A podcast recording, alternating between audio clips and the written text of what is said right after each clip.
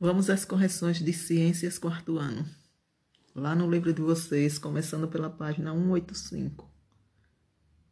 Número 1. Caio e André estão conversando. Veja. André, você sabia que as plantas respiram? Imagine, isso não é possível. Só nós e os outros animais respiramos, Caio. Qual das afirmações está correta? Explique. A afirmação de Caio, pois a planta é um ser vivo, respira como os animais. Respirar é função vital dos seres vivos. Essa é a resposta. Questão número 2. Caio e André estão conversando novamente a respeito de plantas. Vejam. Você sabia que as plantas produzem seu próprio alimento? Sabia, mas como isso acontece? Ajude Caio a explicar para André como os vegetais produzem seu alimento.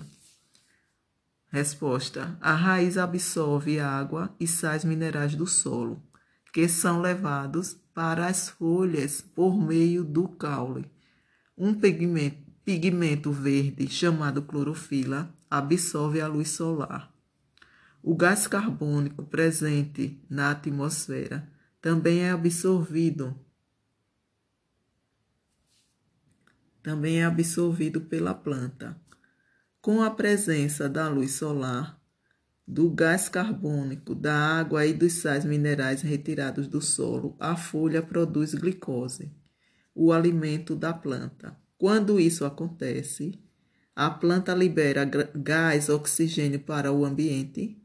A glicose não é distribuída para, para toda a planta por meio do caule com o alimento distribuído, a glicose então é distribuída para toda a planta por meio do caule.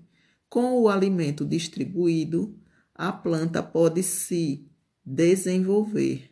A todo esse processo damos o nome de fotossíntese.